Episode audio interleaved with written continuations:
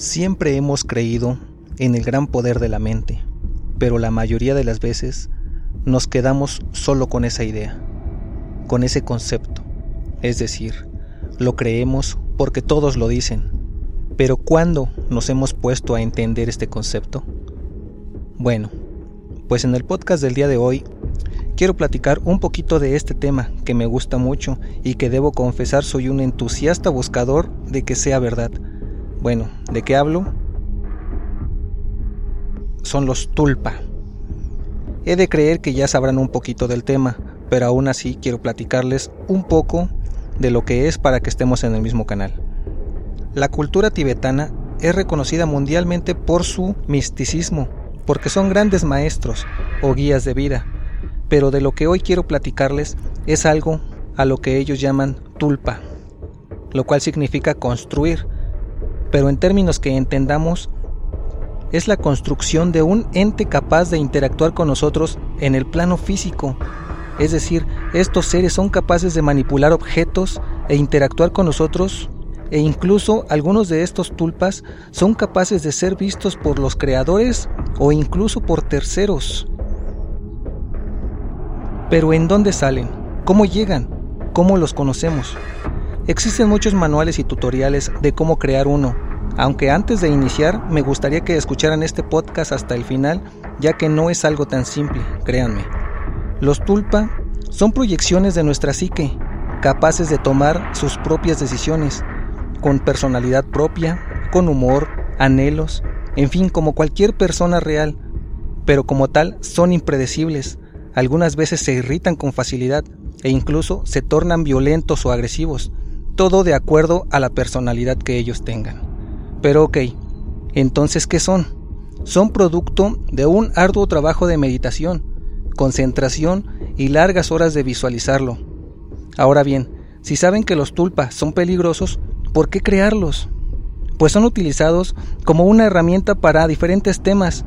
Por ejemplo, los tibetanos los creaban como ayudantes para sus momentos de meditación, ya que eran seres con los que podían platicar y escucharlos, orientarlos, etc. Eran como si platicara con una persona física, con sus propias ideas, con sus propias metas y decisiones.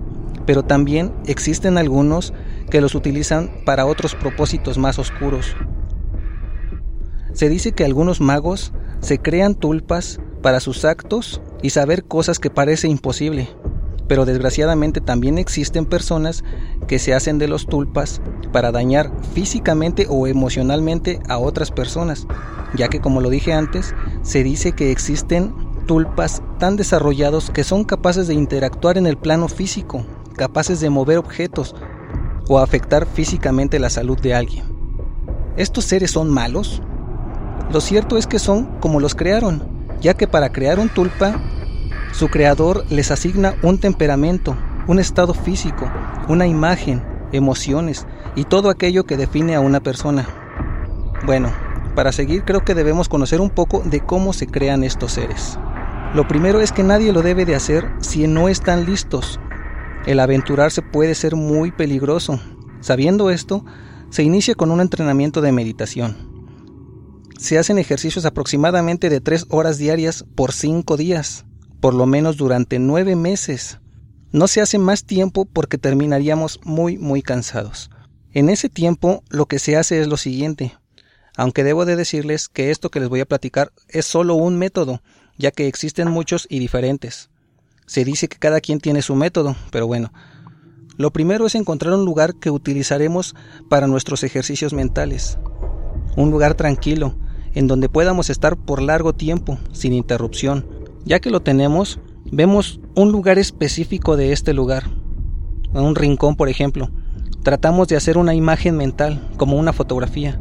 Cerramos los ojos y tratamos de ver este lugar con todos sus detalles.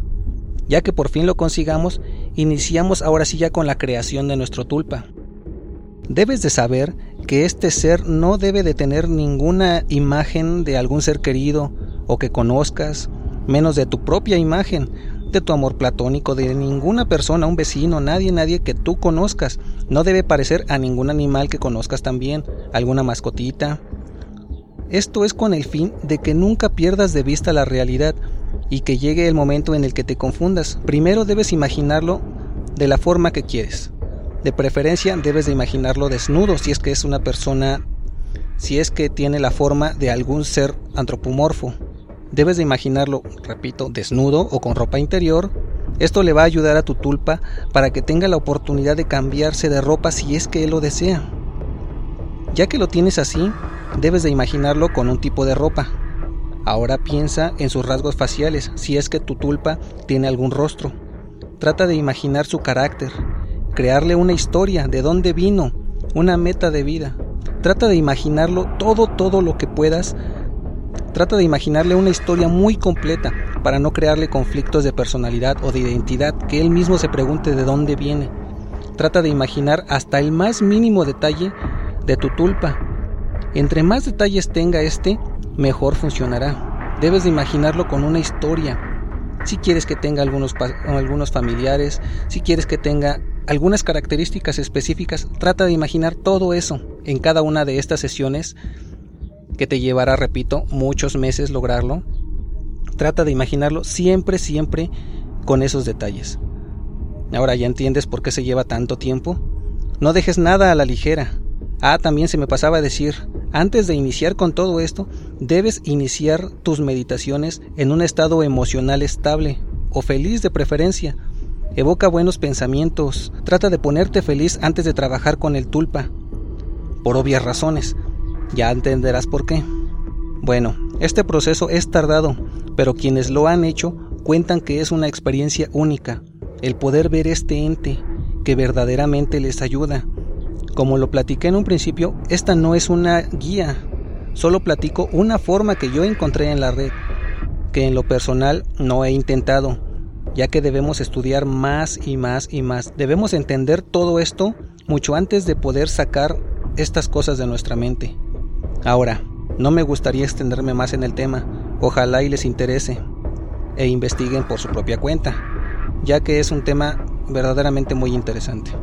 Créanme, al estar buscando información para este podcast encontré, créanme, al estar buscando información para este podcast encontré que en una universidad se realizó un experimento para comprobar la existencia de estos seres, en donde se involucró a cierto número de personas seleccionadas principalmente porque son escépticos, trabajadores de diferentes áreas, amas de casa, estudiantes, en donde se les invitaba a la creación de este tulpa pero de forma colectiva en donde los participantes ayudaban con la historia y su imagen, es decir, cada uno de ellos aportaba cierto rasgo, cierta característica para poder crear este tulpa de forma colectiva, con un carácter, con una personalidad. Y después de algunos meses, eh, los resultados son increíbles. Algunos participantes decidieron abandonar el proyecto debido a que no podían con los eventos paranormales que empezaron a pasar en el lugar en donde desarrollaban este proyecto. Algunos de ellos platican que veían sombras, sentían la presencia de algo, escuchaban ruidos inexplicables, en fin, fenómenos paranormales que se dice pasan cuando uno crea estos seres. El desenlace del proyecto es algo que me gustaría que buscaran por su propia cuenta, porque les repito, es algo muy interesante y me gustaría que ustedes se empaparan más del tema. Pero ok, después de haber escuchado este pequeñito podcast del día de hoy, de este episodio, eh, me gustaría hacer una pregunta. ¿Ustedes se atreverían a crear un tulpa? ¿Serían capaces de soportar una presencia constante a sus espaldas? Y si sí son capaces, me gustaría saber cuál sería el propósito que ustedes les asignaran a este tulpa. En lo personal les cuento que aún me preparo, estudio y quizá en un futuro me anime. No lo sé aún, ya les contaré. Mientras tanto agradezco su atención, espero les gusten estos temas y recomienden el canal, ya que lo hago para ustedes. No se olviden de buscarnos en Google Podcast, en Spotify, en SoundCloud y por supuesto en nuestro sitio oficial radio.roshi.net. En nuestra sección de podcast, búsquenos como Roshi Podcast. Roshi con Y, no se olviden. Los dejo, me despido. Mi nombre es Gustavo Jiménez y los espero en el próximo capítulo. Si quieres ser parte de este podcast o quieres mandar un comentario, audio o te interesa un tema en particular que quieres que tratemos, escríbenos o mándanos tus audios a nuestro correo electrónico rpp.roshi.net Roshi con Y o nuestro WhatsApp 7224 68 4209 o déjanos un comentario en nuestro sitio oficial radio.roshi.net en la sección de podcast.